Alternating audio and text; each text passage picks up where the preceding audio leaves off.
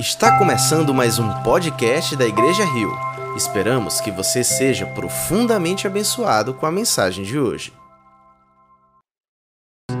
Aleluia, aleluia. Queridos irmãos, paz do Senhor Jesus sejam com todos vocês. Eu eu posso dizer que todos nós e eu não imagino que há aqui alguma exceção para isso. Nós fomos extremamente afetados pelas imagens dos últimos dias. Quem de nós aqui não se emocionou percebendo esses cenários de guerra que estavam guardados na história que ouvíamos nas, nas aulas, mas agora se faz tão real, com um detalhe: nós temos tão poucas ah, referências visuais das últimas guerras, mas agora nós estamos acompanhando quase que em tempo real. Vindo para cá, eu vi uma manchete de um desses soldados que fazia uma live quando um míssil atingiu o prédio onde ele estava. A gente quase que está dentro desse cenário. E a guerra já seria para nós o bastante para nos fazer sofrer, nos fazer chorar. Mas nós estamos vendo cenas tão pavorosas. E eu hoje fiz um convite no meu Instagram de nós orarmos, nos dedicarmos profundamente à oração. Eu tenho recebido de alguns amigos vídeo de, de um irmão que estudou aqui em Recife ucraniano que se dedicou a missões e está lá pela Junta de Missões Mundiais Brasileira, Batista. E ele tem nos dado informações e uma das falas dele não não cessou de ecoar no meu coração. Ele disse que a igreja de joelhos pode mudar o cenário de uma guerra.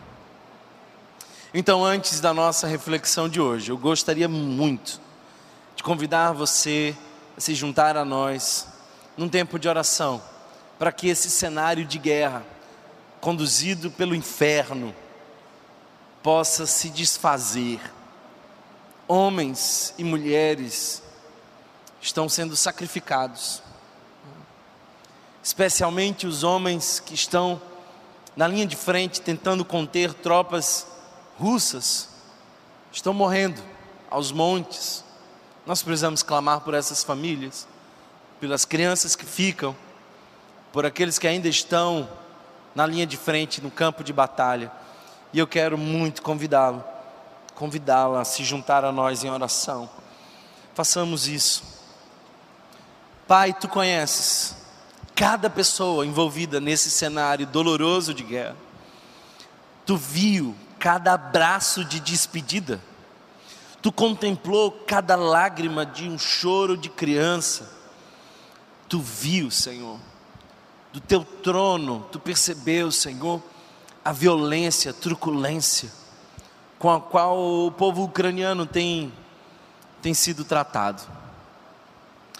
Mas nós aqui não queremos estar alienados nós não queremos ser indiferentes, nós queremos clamar ao Senhor dos exércitos, que é também o príncipe da paz, que pacifique esse conflito, que poupe as pessoas, que Senhor, que tu faça, como diz Provérbios, que tu faça convergir o coração do rei, bem como tu conduz os rios, tu direciona o coração do rei, dos governadores, dos presidentes. Então que seja assim. Eu oro, Pai, pela Rússia, pelo povo russo, porque nem todos aprovam o que está acontecendo. Muitos nem sabem o que está acontecendo, porque as informações que lhes chegam são distorcidas, são adulteradas. Eu oro, Senhor, por cada família ucraniana, eu oro, Senhor, pelos missionários que estão ali eu oro, Senhor, pelos homens que foram impedidos de acompanhar as suas famílias. Eu oro, Pai, para que outras nações não se acovardem mas que se manifestem em favor do oprimido. Nós oramos, Senhor, por essa nação e te pedimos paz. Senhor, te pedimos que tu dê às nações governantes que tenham sensibilidade e discernimento. É isso que eu te peço, Senhor, e eu, junto com essa comunidade, cremos que tu já nos ouviu e que tu há de atender a nossa oração no tempo certo. seja assim para a glória do teu nome, Senhor. Amém. Amém. Amém. Queridos irmãos, nada nos afeta mais do que o sofrimento inocente. Eu posso afirmar que poucas coisas geram tanto impacto emocional do que o sofrimento inocente. E esses dias tem sido assim conosco. Cenas de crianças chorando, cenas de homens morrendo, cenas de um país sendo violado, cenas de guerra, especialmente quando nós vemos inocentes sofrendo, nos machucam. Não tem como não ter empatia diante da dor de toda uma nação. E sabe, essa temática de sofrimento inocente não é uma coisa recente. Vocês sabiam que o livro mais antigo da Bíblia é muito provavelmente, a maioria dos teólogos, teólogos concordam, é o livro de Jó. Sabia disso? Não foi o livro de Gênesis, mas muito provavelmente o livro de Jó, o primeiro de todos os livros da Bíblia. Você sabia que o livro de Jó foi escrito, essa narrativa que é real, Jó existiu, mas essa narrativa foi desenhada, escrita de uma maneira tão poética e profunda. É um grande poema hebraico. E quando nós lemos o livro de Jó, nós percebemos que há uma temática central. E a temática central do livro de Jó é o sofrimento inocente. É o sofrimento do justo. Os salmos muitas vezes se dedicam a questionar a Deus acerca do sofrimento dos justos. Por que o justo sofre? Existem várias razões pelas quais nós podemos sofrer. E preste bastante atenção: a maioria das pessoas que eu conheço estão sofrendo pela consequência dos seus atos. Alguns sofrem pela queda da natureza. Nós estamos numa natureza caída e somos de uma natureza caída, então algumas doenças, algumas enfermidades, algumas catástrofes naturais são fruto do pecado que afetou a natureza. Outros sofrimentos são, na verdade, estratégia de intimidação do diabo, porque não se engane, o diabo vai nos perseguir, e muitas vezes cria cenários de sofrimento. Mas e quando não é nem consequência da queda, nem da nossa escolha, nem da intimidação do diabo? E quando nós sofremos injustamente? Todos nós aqui já sofremos injustamente. Todos nós aqui, de algum modo, em algum cenário da nossa vida, sabemos, mesmo que com uma grande diferença um pouco do que é ser Jó. Jó, Jó não é apenas um personagem. Jó é um arquétipo daquele que sofre. E Jó sofreu. Nós estamos numa série de mensagens que fala sobre repensar. Aliás, nós estamos acabando hoje essa série de mensagens. E eu espero que tenha sido bênção para você. Mas eu não quero finalizar essa série sem falar sobre perspectivas distorcidas, mentais acerca do sofrimento. Porque eu não sei se você sabe, mas o livro de Jó começa dizendo o seguinte: Jó era um homem íntegro, justo, temente a Deus, que se afastava do mal. Jó era um ótimo pai, porque Jó não apenas incentivava os seus filhos a buscarem o Senhor, mas também sacrificava em prol dos filhos. Era um homem íntegro, justo, temente a Deus, mas que sofreu. E nós sabemos por que sofreu. mas quem o acompanhava não sabia porque ele sofria. Jó não lia o livro de Jó. Deus em nenhum momento disse para Jó de uma conversa na eternidade com o diabo. Em nenhum momento Deus disse para Jó: segura a onda, eu estou testando você. Em nenhum momento, porque isso seria o fim do teste. Jó não sabia o que estava acontecendo, nós sim sabemos. E sabe, uma das coisas interessantes é perceber, queridos irmãos, que no meio dessa dor tremenda, profunda, Jó perdeu todos os seus filhos de uma só vez. Jó perdeu sua saúde, sua credibilidade, perdeu o apoio de sua própria esposa que o convida ao suicídio. Jó não tinha absolutamente mais nada que apegar-se, porque também tinha perdido seus bens a tragédia ambulante, a somatização de todo o sofrimento humano estava ali numa só pessoa, Jó. E a temática central é: por que sofre o justo? Porque um homem íntegro passa pela dor. Bem, pessoas moralistas, religiosas, pensam da seguinte forma: se você é bom, você será abençoado. Se você é ruim, você sofrerá.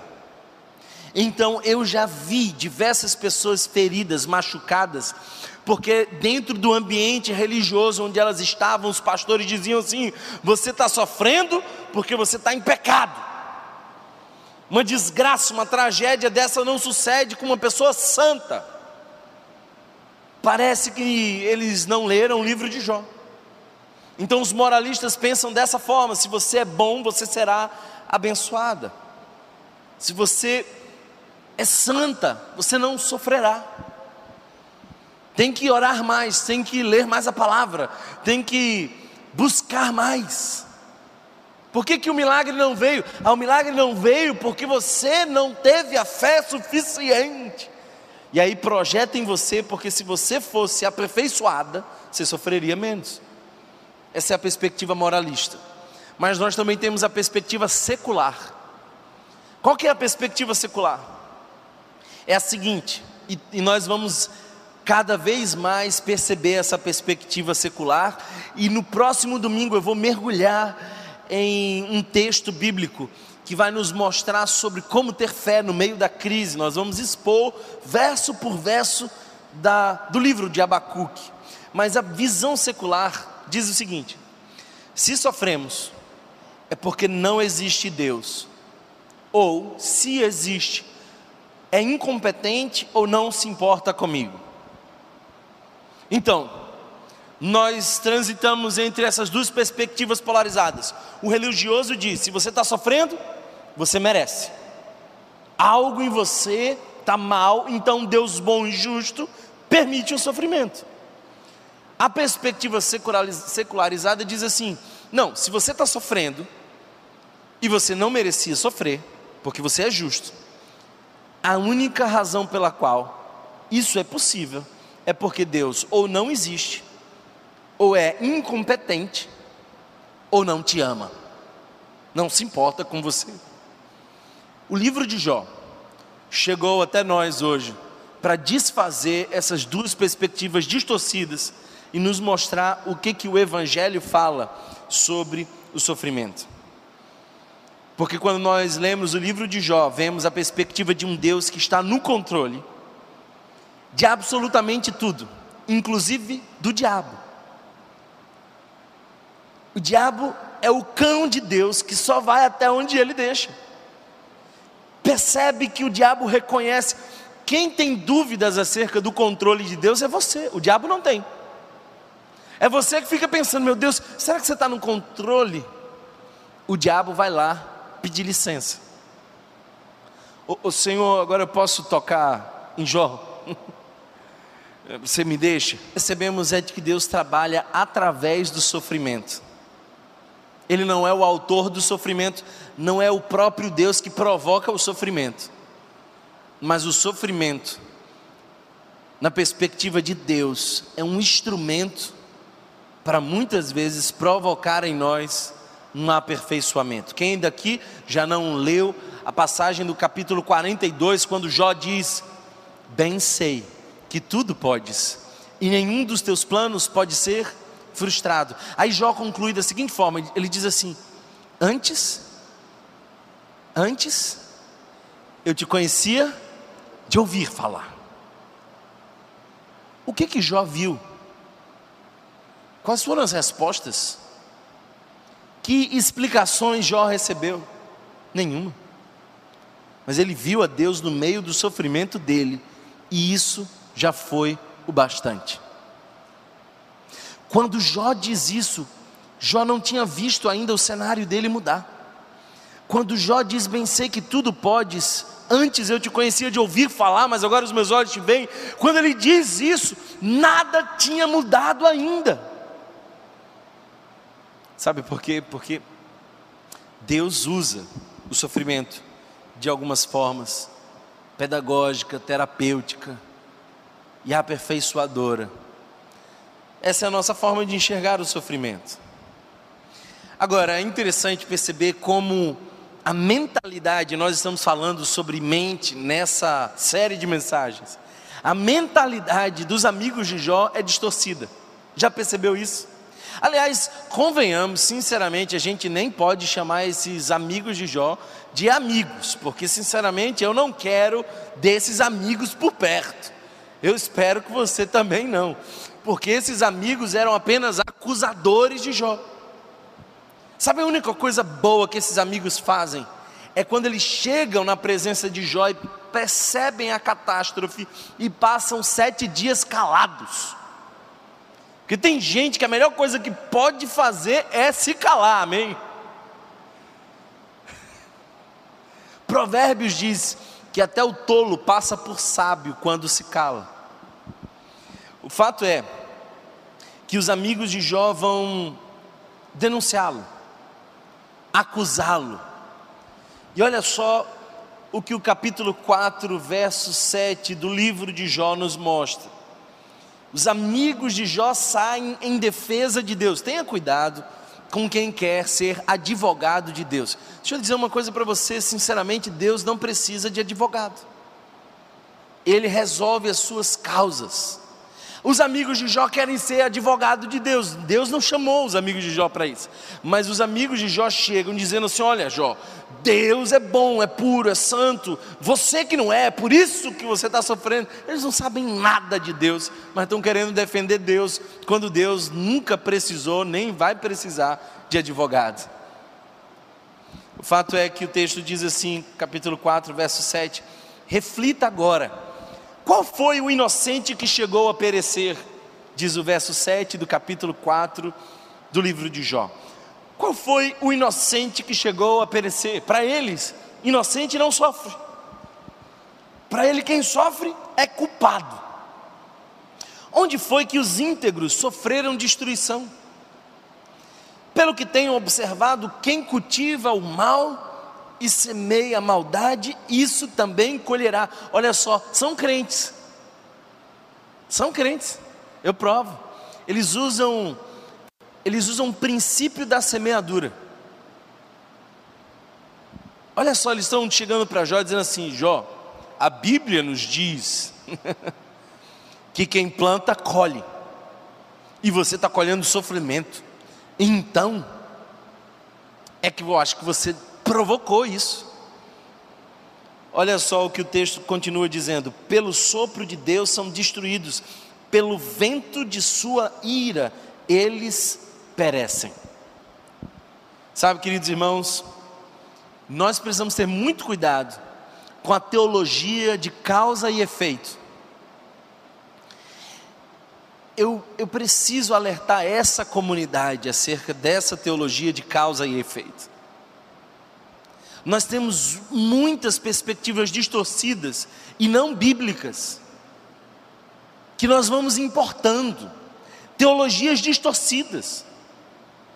E a gente fica muitas vezes pensando, mas por que, que eu tenho passado isso? Aí chega um pastor e diz assim: não, é porque a sua avó tinha um problema, e você está recebendo uma herança maldita da sua avó. Você acha que isso não existe? Meu filho estava internado na UTI. Ninguém sabia qual era o problema dele. Eu estava desesperado quando eu recebo uma mensagem de uma pessoa e essa pessoa me disse assim: Olha, eu, eu entendi, Deus falou comigo, que um dos avós está em pecado, e porque tem um dos avós em pecado, Deus está castigando a criança. Olha só que absurdo. Gente que explica o sofrimento a partir de causa e efeito, querendo ser advogado de Deus, só machuca os outros. Queridos irmãos, deixa eu dizer uma coisa com toda a convicção do meu coração: se você está em Cristo, nova criatura é. As coisas velhas passaram e esse que tudo se fez novo. Então toda maldição foi levada na cruz do Calvário. Agora você precisa viver em santidade para não ter o sofrimento que é a consequência dos seus atos, mas a maldição está na cruz para aqueles que estão em Cristo. Essa teologia de causa e efeito é a razão pelas quais os amigos de Jó entram em cena. Ele faz Bildade, Zofar, e posteriormente, lá no finalzinho, ninguém sabe se ele já estava presente ou se chega no final, mas Eliú aparece, mais jovem, parece até ser mais sábio, mas na verdade contém a mesma mensagem de causa e efeito. E esses quatro amigos começam a fazer acusações. E as acusações vão crescendo ao longo desses 42 capítulos do livro de Jó.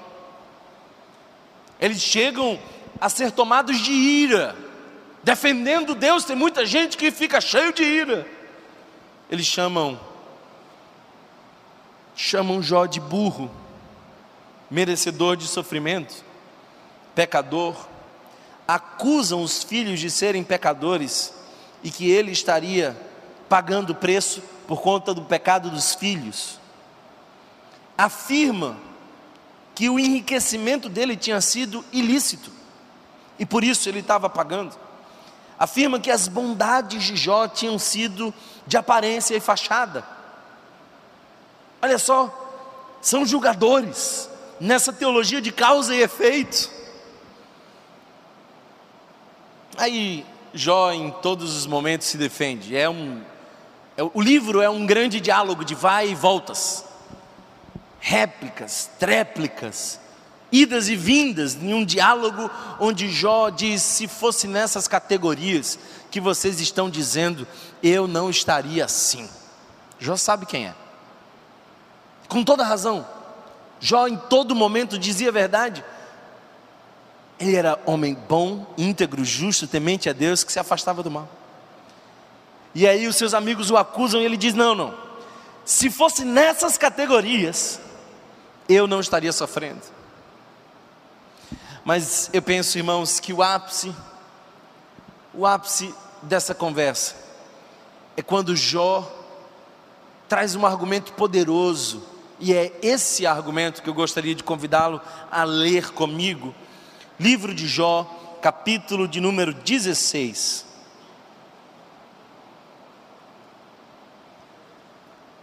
Jó chega com os seus amigos ao nível onde a discussão não vai mais para frente já chegou a um nível de discussão onde você não tem mais nenhum proveito, ninguém se convence de nada. E dali para frente é só desgaste.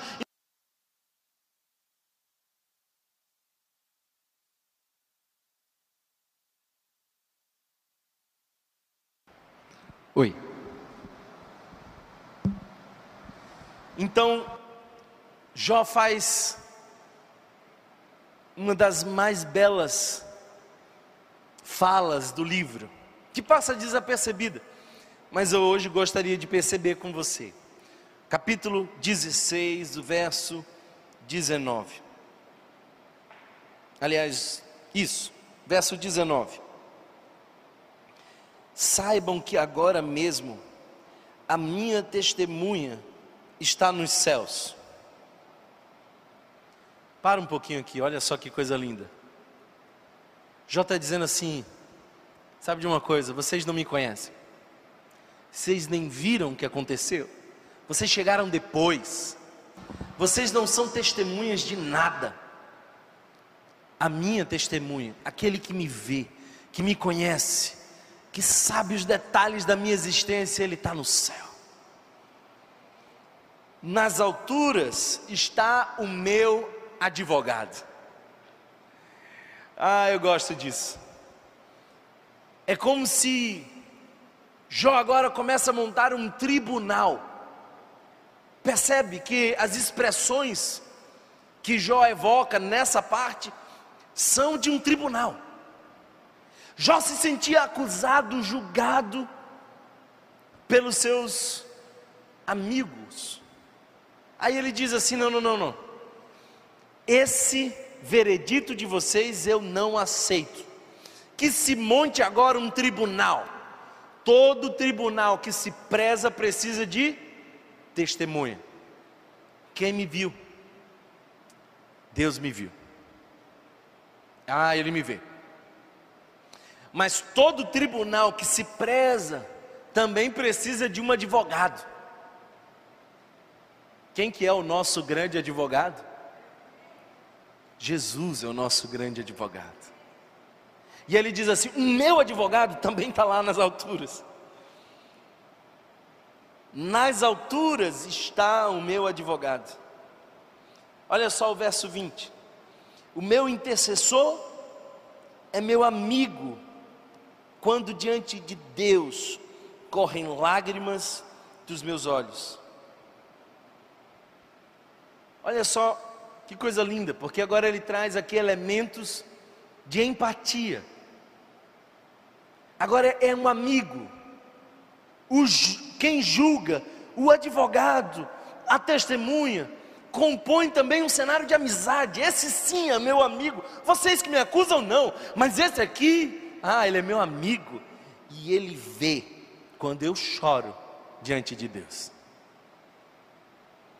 Ele vê quando as lágrimas correm dos meus olhos. Olha o verso 21. Ele defende a causa do homem perante Deus. Deus aqui é o juiz. Ele apresenta Deus como grande juiz. E ele diz que lá diante de Deus tem um advogado. E esse advogado defende a causa dele, porque também é amigo diante do juiz. Lembre que aqui ainda não havia clareza acerca da estrutura da Trindade, aqui é uma revelação do Espírito. Mas olha só, ele defende a causa do homem perante Deus, como quem defende a causa de um amigo.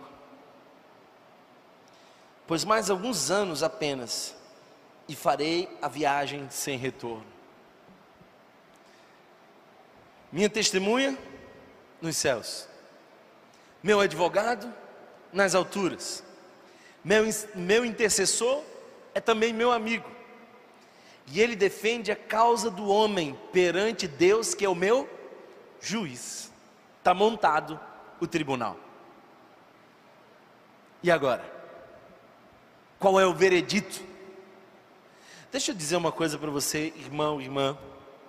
Essa é a fórmula da salvação.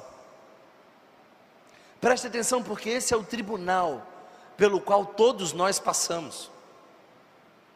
Jó está dizendo assim: homens, eu não aceito de vocês veredito nenhum, mas agora eu constituo Deus, meu advogado, contra Deus, que é o meu juiz. Em outras palavras, Jó está dizendo assim: resolva-se Deus quanto à minha causa. Você é minha testemunha, é o meu advogado, é o meu juiz, é o meu amigo, é o meu intercessor. Resolva.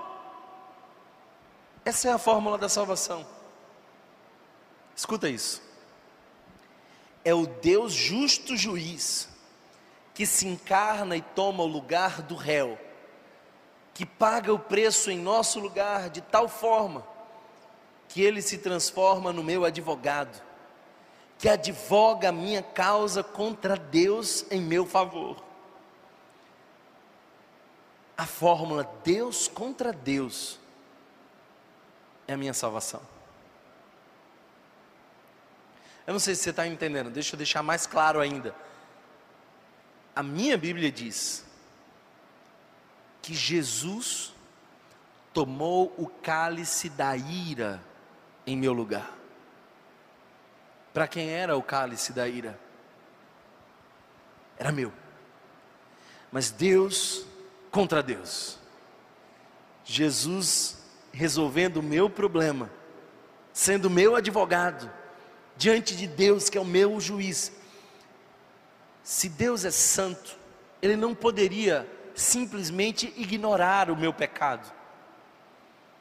O meu pecado precisa ter uma punição. O meu pecado precisa ser pago. De algum modo, Deus não podia esconder para baixo do tapete, senão ele abriria mão da santidade. Mas aí aparece o meu advogado. Eu não sei se você sabe, mas você tem um grande advogado. Eu lembro da época que nós íamos para a Funase. E quando nós chegávamos lá e a gente perguntava para os adolescentes: que música vocês querem ouvir? Sempre eles pediam uma. A música era Meu Advogado. Quem está preso sabe o valor de um advogado.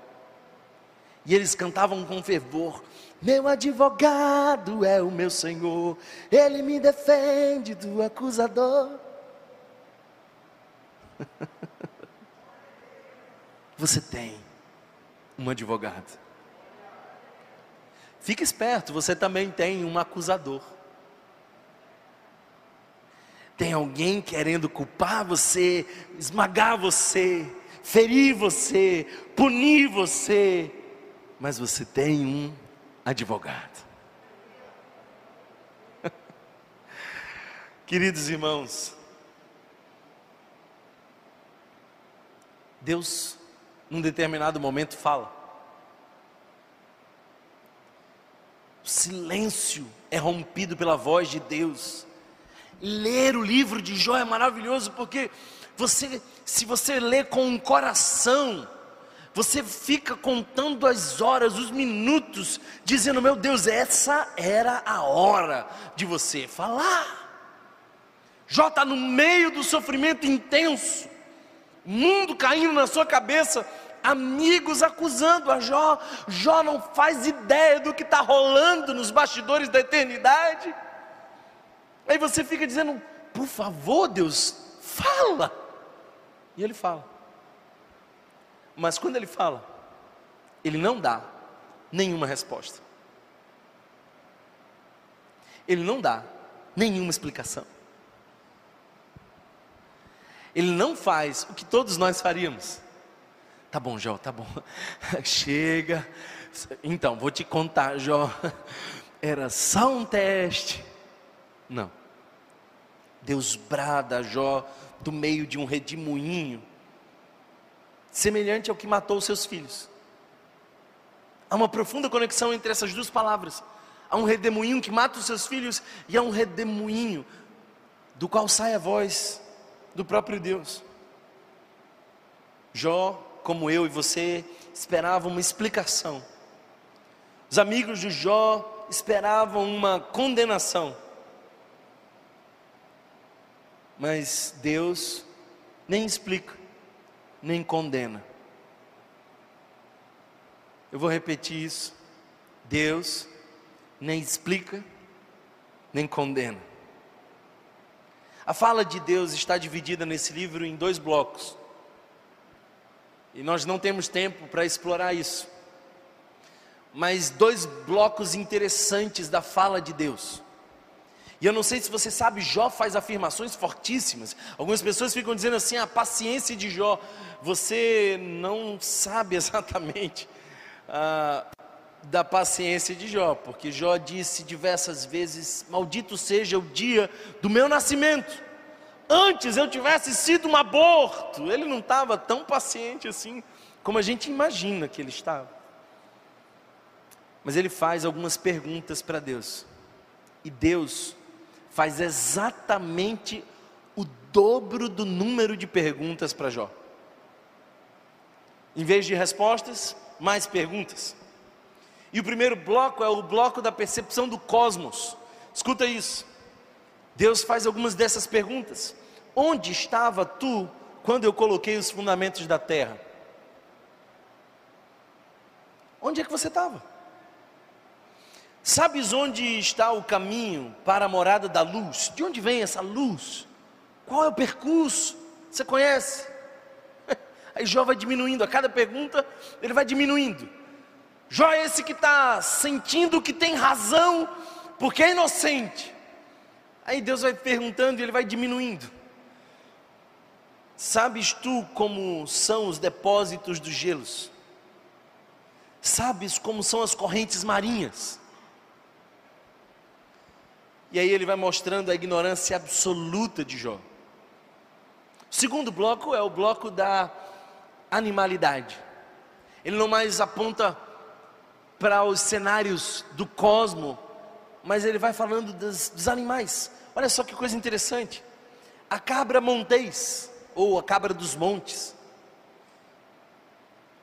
E olha só, ela é tão boa, cuida bem dos seus filhotes, mas quando os filhos dela crescem, vão embora e nunca mais voltam, onde está a relação de causa e efeito desses animais? Da cabrinha, que vai embora, esquece a mãe. Não tem causa e efeito. Aí ele continua dizendo: olha para o avestruz, uma das aves mais lindas e imponentes, como ela é linda, mas é desnaturada. É, muitas vezes põe os seus ovos em qualquer lugar e acaba pisando neles. Ou muitas vezes vem um predador e não defende os seus ovos, mas se esconde, bota uma cabeça na terra. E aí, qual é a relação de causa e efeito? Qual é a relação que há entre a estética e a ética? É uma beleza má. Aí ele vai dizendo assim: olha o boi selvagem, que força extraordinária, é um animal disponível, é uma força maravilhosa, mas desperdiçada, porque é selvagem, ninguém aproveita nada. Cadê a causa e efeito? Não é doméstico, tem uma força enorme, não se aproveita para nada. Olhem um cavalo. Fidelidade de um cavalo que vai para a guerra, disponível, domesticado, e morre por isso. Vai para a guerra e morre, porque se disponibilizou. Causa e efeito? Nenhuma. Aí Jó entendeu alguma coisa nesse processo.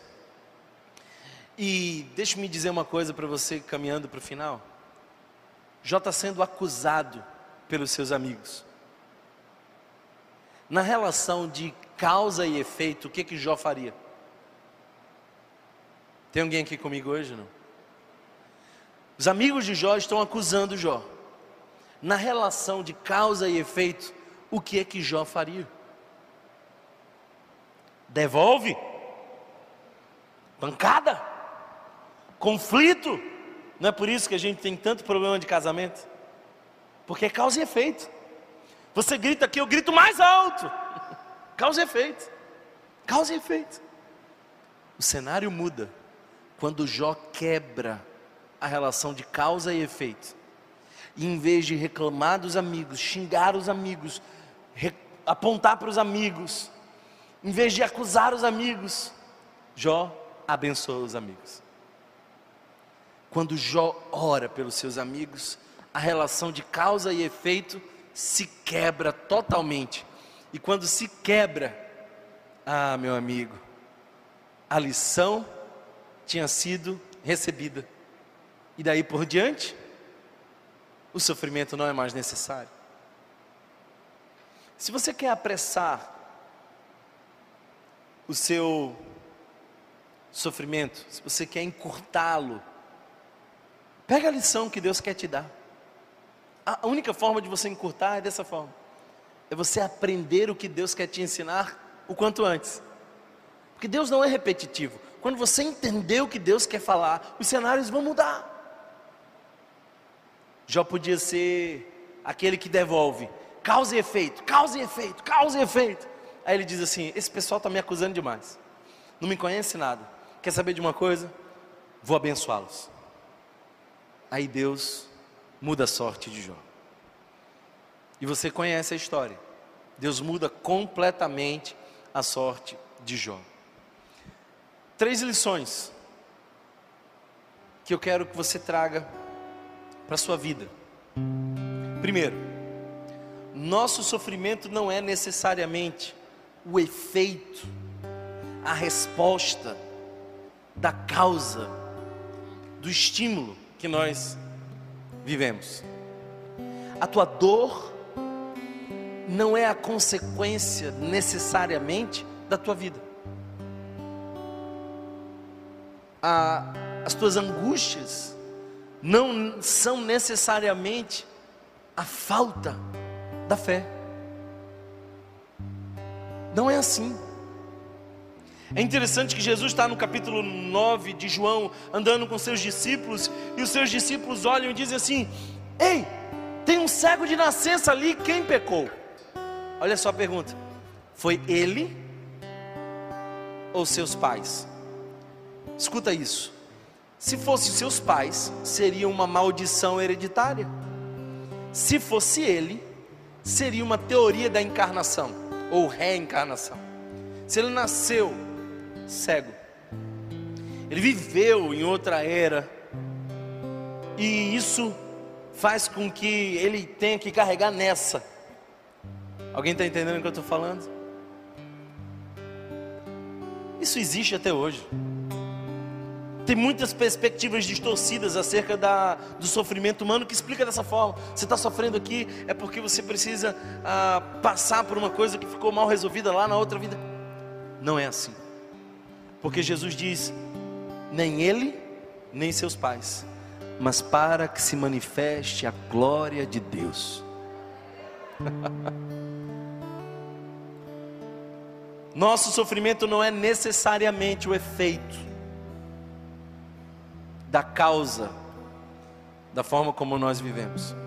Segundo, segunda lição que eu quero que você guarde para a vida: não precisamos de respostas.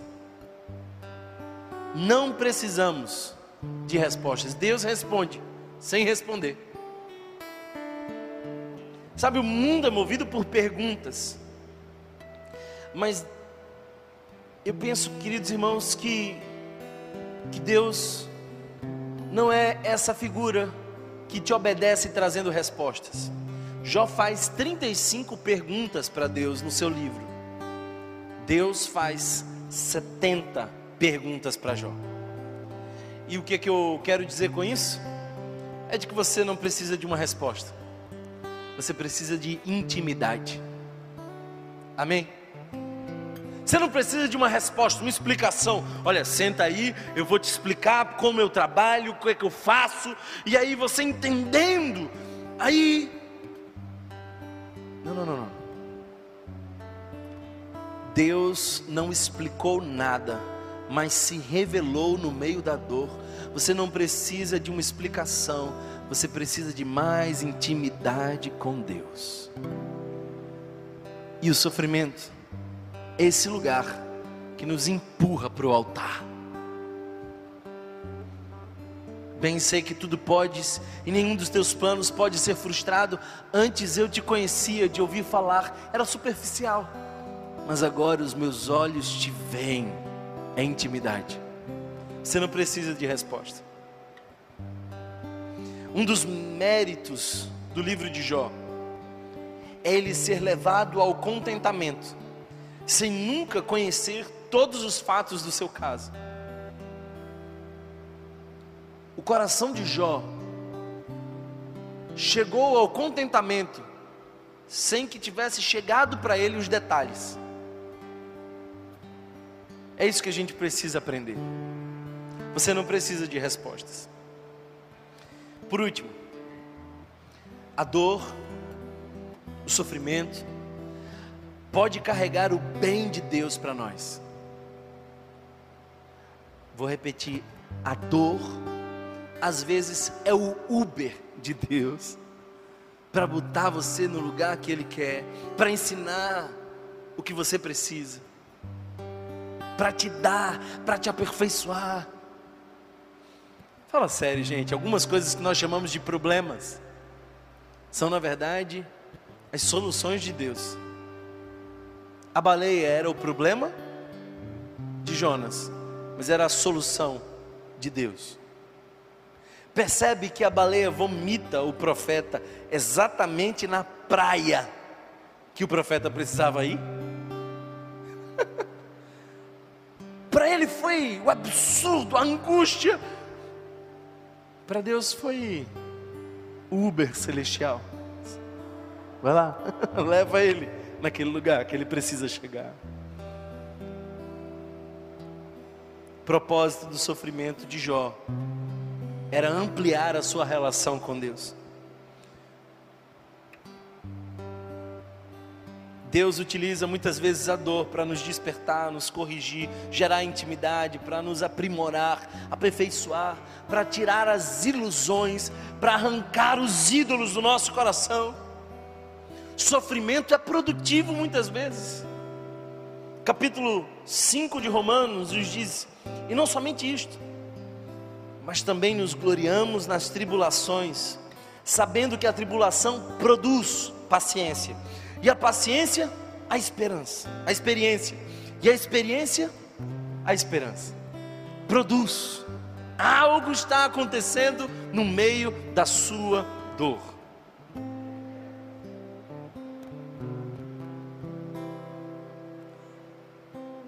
Um crente maduro é aquele que agradece a Deus pelas respostas que não recebeu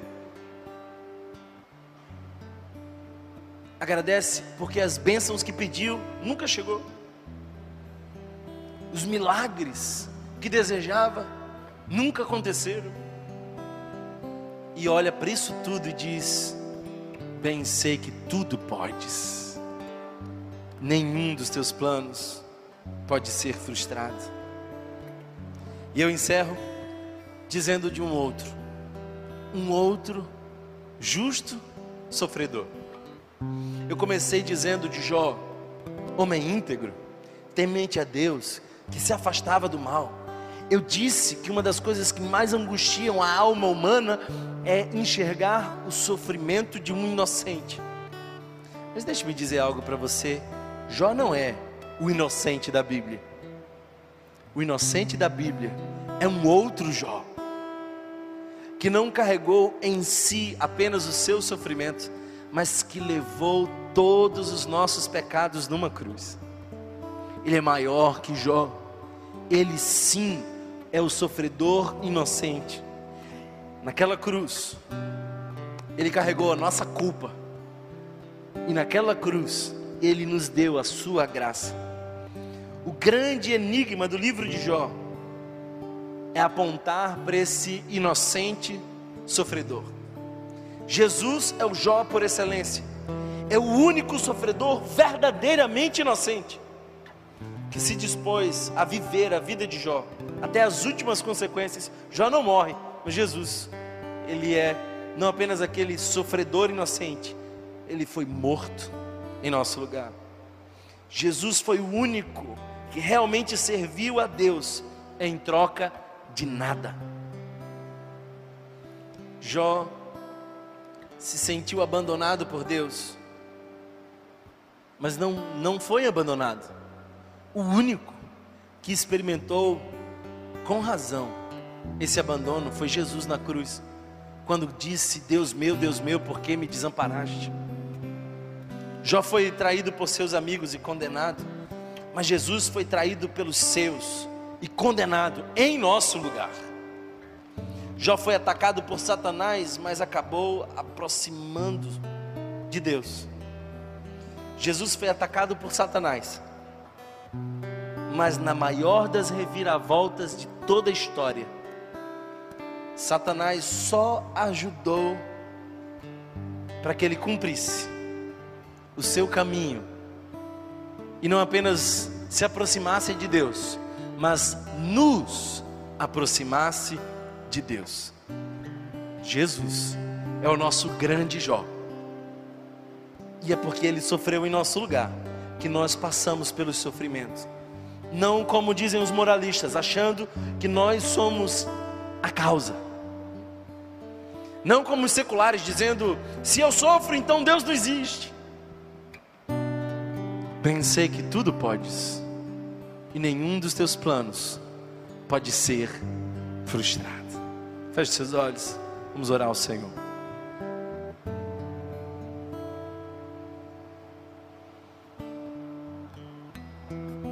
Pai, nós cantamos há pouco que te adoraríamos, não importam as circunstâncias. E eu peço, Senhor, que essa seja uma verdade em nosso coração. Eu oro, Deus, para que tu de fato nos permita render louvores a Ti. E eu oro, Senhor, por aqueles que estão sofrendo e que não vivam nessa relação de causa e efeito. Eu sofro, logo eu murmuro. Essa é a forma do diabo de viver. Não. Nós, Senhor, sofremos, mas te adoramos. Porque nós não vivemos nessa relação de causa e efeito. Nós estamos vivendo na graça. E certos estamos de que tu és Jesus, o nosso Jó que morreu em nosso lugar, que foi acusado em nosso lugar, que foi ferido e perseguido pelo inferno em nosso lugar, mas que fez convergir todas as coisas ao Pai e nos reconciliou com Ele. Esse é o nosso desejo, Senhor. Que isso fique mais claro para cada um de nós, em nome de Jesus. Amém. Fique de pé, nós estamos encerrando. Quero convidá-lo, convidá-la a cantar esse louvor e fazer dessa a sua oração. Se você foi abençoado por essa mensagem, compartilhe com alguém, para que de pessoa em pessoa alcancemos a cidade inteira.